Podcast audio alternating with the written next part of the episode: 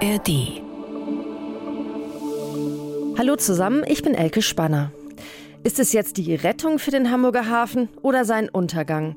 Der geplante Teilverkauf der Hala an die Schweizer Reederei MSC ist seit Monaten hoch umstritten. Manche sehen darin den Ausverkauf des Hafens, andere dagegen eine bessere Zukunft. Heute hat Hamburgs erster Bürgermeister Peter Tschentscher den geplanten Deal verteidigt. Er hat in der Bürgerschaft eine Regierungserklärung dazu abgegeben. Was er gesagt hat, das erzählen wir euch hier. Als ich neulich meinen Personalausweis verlängern musste, da habe ich mich auf den Termin im Bezirksamt richtig gefreut. Das klingt jetzt vielleicht erstmal ein bisschen seltsam, aber jetzt kommt die Auflösung. Ich hatte den Termin in den Grindelhochhäusern und da fahren ja noch mit die letzten Paternoster in dieser Stadt. Ich finde es richtig ein bisschen aufregend, damit zu fahren. Es ist ja eigentlich fast gar nicht mehr möglich. Die Paternoster, die sterben nämlich aus. Und jetzt wohl auch noch der im Flüggerhaus am Rödingsmarkt. Der ist über 100 Jahre alt und jetzt am Verrotten. Wie das kommt und was die Pleite der Siegner Unternehmensgruppe damit zu tun hat, das erfahrt ihr gleich. Ja, und dann blicken wir auch schon voraus auf morgen. Da steht in der Stadt nämlich einiges still, zumindest die Busse und die U-Bahnen. Und wie kommt ihr dann ans Ziel? Wir haben uns umgehört. Das sind unsere Themen an diesem Mittwoch, dem 28. Februar. Herzlich willkommen. Der Tag, die Stadt, die Infos. Hamburg heute von NDR 90,3. Seit Monaten gibt es Proteste gegen den Teilverkauf der Hala an die Schweizer Reederei MSC. Die Gewerkschaft Verdi und viele Hafenbeschäftigte, die laufen dagegen Sturm. Heute war das ganze Thema in der Bürgerschaft und los ging alles mit einer Regierungserklärung von Hamburgs ersten Bürgermeister Peter Tschentscher. Die hat sich mein Kollege Jörn Strehler-Pohl angehört. Jörn, was hat Tschentscher zu dem Ganzen gesagt? Er hat erstmal erklärt, wie der Hamburger Hafen dasteht. Darüber haben wir bei 90,3 viel berichtet in letzter Zeit. Und der Hamburger Hafen steht nämlich wirklich nicht gut da. Die Hala-Aktie, also das städtische Unternehmen Hala, die Hala-Aktie hat mehr und mehr an Wert verloren. Die Umschlagzahlen gehen im Hafen zurück. Gleichzeitig gibt es einen sehr hohen Investitionsbedarf, sagt Peter Tschentscher. Diese Entwicklung ist für die Hala und ihre Beschäftigten bedrohlich. Es wäre verantwortungslos, den Dingen weiter ihren Lauf zu lassen. Es ist Zeit, eine Entscheidung zu treffen.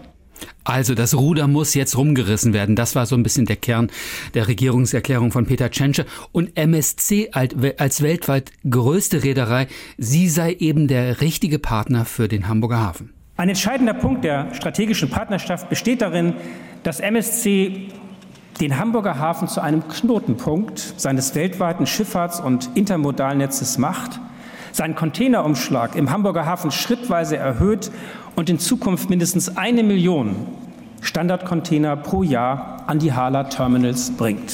Und der Bürgermeister betont halt, die Mehrheit der Hala bleibt im städtischen Besitz, die Arbeitnehmerrechte werden gewahrt und das, was der Hamburger Hafen jetzt plant mit der strategischen Partnerschaft mit der MSC, das würden alle anderen Häfen schon lange so machen. Der Hamburger Hafen sei da eine Ausnahme gewesen. Mhm. Danach, nach dieser Erklärung, gab es ja noch eine Aussprache in der Bürgerschaft. Was hat denn die Opposition zu Tschentscher gesagt? Na, erstmal eine Kleinigkeit am Rande. Äh, Oppositionsführer Dennis Thering hat tatsächlich zwei Minuten länger geredet als der Bürgermeister in seiner Regierungserklärung und danach Norbert Hackbusch, der Hafenexperte der Linken, der bekannte Hafenexperte der Linken, der hat noch wesentlich länger geredet. Also die Opposition hat sich heute auch wirklich ihr Recht rausgenommen, da ausführlich zur Stellung zu nehmen und es gab tatsächlich auch eine seltene Einigkeit zwischen CDU, Linken und auch der AfD. Dennis Thering, der CDU-Fraktionschef, meint zum Beispiel. Liebe Sozialdemokraten und Sozialdemokraten, Sie privatisieren die Hala oder um es noch deutlicher zu sagen, Sie verscherbeln städtisches Eigentum, meine Damen und Herren. Also der Senat habe schlecht mit der MSC verhandelt, so Thering. Es gebe eine 40-jährige Bindung an diese Großreederei, doch die Auswirkungen auf den Hafen, die seien völlig unklar. Und Anders als behauptet sei überhaupt nicht klar, was dieser Deal mit der MSC konkret für den Hafen bringt. Das meint auch Norbert Hackbosch, der Hafenexperte der Linken. Das Ganze ist ein allgemeiner Wunsch, der hier formuliert wird. Das wäre eine strategische Allianz. Der kleine Hamburger Hafen versucht mit dieser Reederei eine Gemeinsamkeit zu entwickeln, aber es sind nur Worte. Sie sind hohl ohne Inhalt. Was aber auch bei der ganzen harschen Kritik auffällt oder was mir heute aufgefallen ist, das war eine sehr fundierte Debatte von allen Seiten. Und was ich tatsächlich auch allen Politikerinnen und Politikern heute abgenommen habe, die spielen nicht mit dem Hafen, die suchen nach den besten Lösungen. Die sind eben sehr unterschiedlich. Also die einen sagen mit MSC und die sagen, anderen sagen auf keinen Fall mit MSC. Aber das macht sich niemand leicht, so mein Eindruck. Mhm. Das war ja heute erstmal nur eine Debatte, eine erste wirklich richtige Debatte in der Bürgerschaft. Muss die Bürgerschaft den ganzen Deal denn jetzt nur noch abnicken oder wie geht es da jetzt weiter? Der wird natürlich die nächsten Monate dann tatsächlich auch in der Bürgerschaft beschlossen, aber erstmal wird es jetzt noch Ausschussberatungen und Expertenanhörungen geben. Diese Expertenanhörung, da hat jede Fraktion ein Vorschlagsrecht und sucht natürlich die Experten aus, die am besten in ihren Kram passen. Zum Beispiel dürfte da Gunther Bons, der ehemalige Hafenmanager, auftreten und gegen den Senat reden. Also da wird es nochmal ein äh, großes Schaulaufen von Experten geben, die jeweils nochmal begründen, welche Position in Sachen Hafen der richtige ist. Heute die Regierungserklärung von Bürgermeister Peter Tschentscher. Das war quasi der Auftakt für die parlamentarischen Beratungen. Wir bleiben da natürlich weiter am Ball. Herzlichen Dank, Jörn Strehler-Pohl über den Zustand mehr als schockiert. Also es ist unfassbar. Einerseits, dass es reinregnet, ist für die Bausubstanz katastrophal. Dann habe ich gesehen, dass oben die Jugendstilheizkörper ähm, stehen, völlig im Regen. Die Tresore vergammeln ähm, und das, es steht offen. Ich denke mir, das kann nicht wahr sein. Das hört sich alles ganz schön traurig an, was Patrick Wagner da erzählt. Ihm gehört der Imbora Aufzugsdienst und eigentlich sollte er den historischen Paternoster im Flüggerhaus am Rödingsmarkt restaurieren. Ende des Jahres sollte der wieder laufen und dabei aussehen wie neu, beziehungsweise wie alt. Das ist nämlich der älteste erhaltene Paternoster nicht nur in Hamburg, sondern sogar auf der ganzen Welt. Unglaublich, oder? Er wurde 1908 schon gebaut. Aber ich sage eigentlich, denn so wie es aussieht, wird aus der Restaurierung erstmal nichts. Im Gegenteil, das Flüggerhaus verrottet. Das Gebäude gehört nämlich zur Siegner-Gruppe von René Benko. Ja, und der ist ja bekanntlich pleite. Jetzt steht also nicht nur am Elbtower alles still, sondern auch noch im Flüggerhaus. Carsten Sekund ist da heute mal hingefahren und hat sich das Elend angesehen. Carsten, sag mal, wie sieht es da vor Ort aus? Ja, also ich bin ehrlich gesagt erschüttert, weil hier nichts zur Sicherung der Baustelle getan wurde. Also man kann überall zum Teil durchgehen. Es sind keine Warnschilder aufgebaut, es sind keine Absperrbänder da zu sehen. Alles steht herum, so ähnlich wie es der Herr Wagner äh, eben gerade auch schon ausführlich äh, geschildert hat. Und ähm, bei einigen Holzintarsien habe ich das Gefühl, die verrotten irgendwann. Mhm.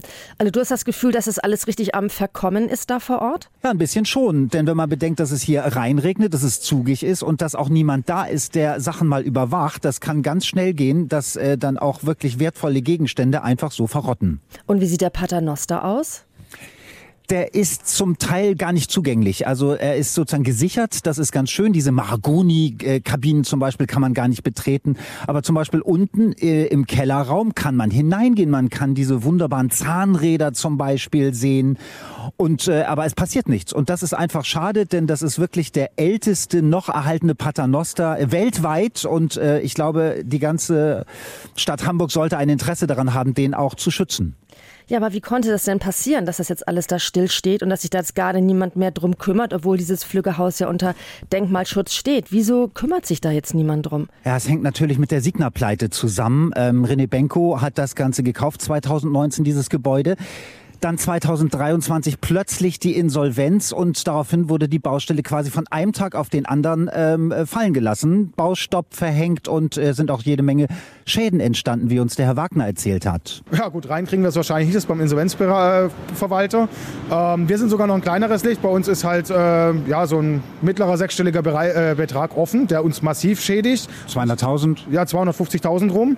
Ähm, was natürlich noch viel, viel schlimmer ist, ich habe von Kollegen gehört, da geht es in die Millionen. Also da geht es richtig ins Geld und dieses Gebäude sollte wieder fertiggestellt werden bis Ende 2024. Daraus wird wohl vorerst nichts. Mir steht es nicht zu, von der Stadt was zu fordern. Ich würde mir wünschen, dass sie da wirklich durchgreifen. Vom Denkmalschutzamt wünsche ich mir wirklich, dass sie da auch mal Maßnahmen ergreifen. Also ich will ihnen nicht unterstellen, dass sie nichts tun, aber es macht nach außen jetzt mal ganz stark den Eindruck, weil die ja wirklich schon seit einem halben Jahr wohl Bescheid wissen und es auch so ein bisschen runterspielen. Ja, der Rest ist ja gesichert, aber Haus 19 war es ja wirklich das Spektakulärste. Ist nicht nur wegen des Paternosters, sondern auch wegen der ganzen Jugendstilbäder und Fliesen, dass da was getan wird. Da muss jetzt, müssen Sicherungsmaßnahmen ergriffen werden. Das Dach muss mit Plan so zugedeckt werden, das muss abgeschlossen werden, wenigstens. Also hier geht es um ein kulturhistorisch wertvolles Gebäude. Das könnte man, glaube ich, noch mal zusammenfassend sagen. Okay, na dann hoffen wir mal, dass jetzt irgendjemand wachgerüttelt wird und doch noch irgendwas dafür tut, dass dieses historische Gebäude und der älteste erhaltene Paternoster auf der ganzen Welt erhalten wird. Ich danke dir, Carsten. Gerne.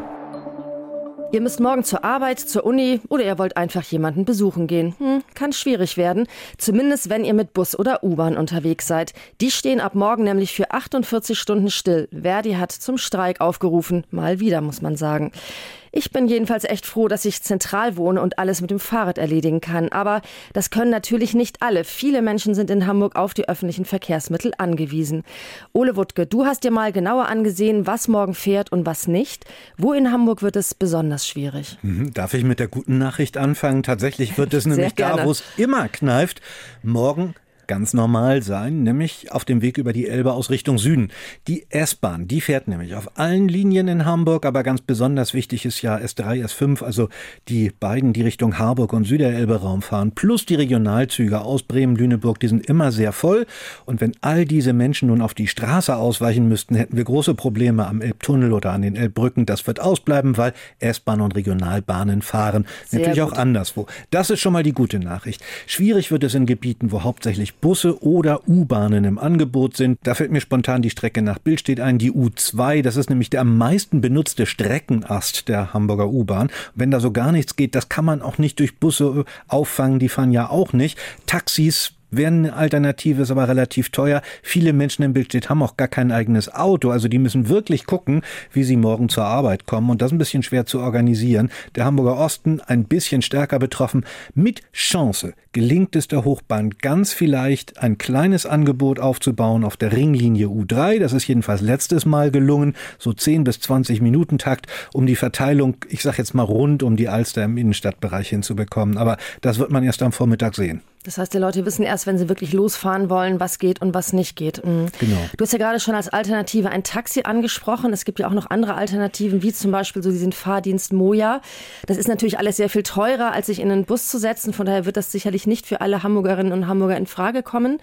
Aber dennoch, wie sieht's damit aus? Geht da morgen denn überhaupt was oder sind die jetzt sowieso alle schon äh, restlos ausgebucht? Also es gibt die klassischen Fahrdienstanbieter und die Taxis. Die werden sehr gefragt sein, waren sie jedenfalls beim letzten Streik, weil das natürlich natürlich das ökonomisch sinnvollste. Man kommt noch für einen halbwegs passablen Preis von A nach B. Moja ist ja noch mal ein anderes Preismodell, ein bisschen billiger und die werden alle 400 Fahrzeuge, die sie geplant haben, morgen auch wirklich auf die Straße bringen. Sehr viel mehr geht gar nicht, sagt Moja, obwohl sicher die Nachfrage groß wäre, weil eben billiger als Taxi oder Uber. Aber äh, auch die haben einen Schichtplan und der ist von langer Hand gestrickt und da kann man nicht mal so eben aufstocken, hat mir Moja gesagt.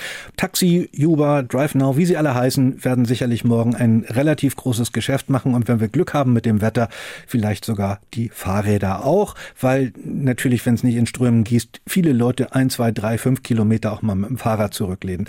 Die Autovermieter, die machen aber anders als bei Bahnstreiks nicht so das große Geschäft. Ich habe mal geguckt, die Preise relativ hoch. 100 Euro wären so Pi mal Daumen fällig für die zwei Tage Streik, wenn man ein Auto mieten wollte. Das ist den meisten Leuten wahrscheinlich zu teuer. Das macht man vielleicht mal für eine Reise nach Frankfurt, aber nicht für den Hamburger Stadtverkehr, um zur Arbeit zu kommen. Mhm.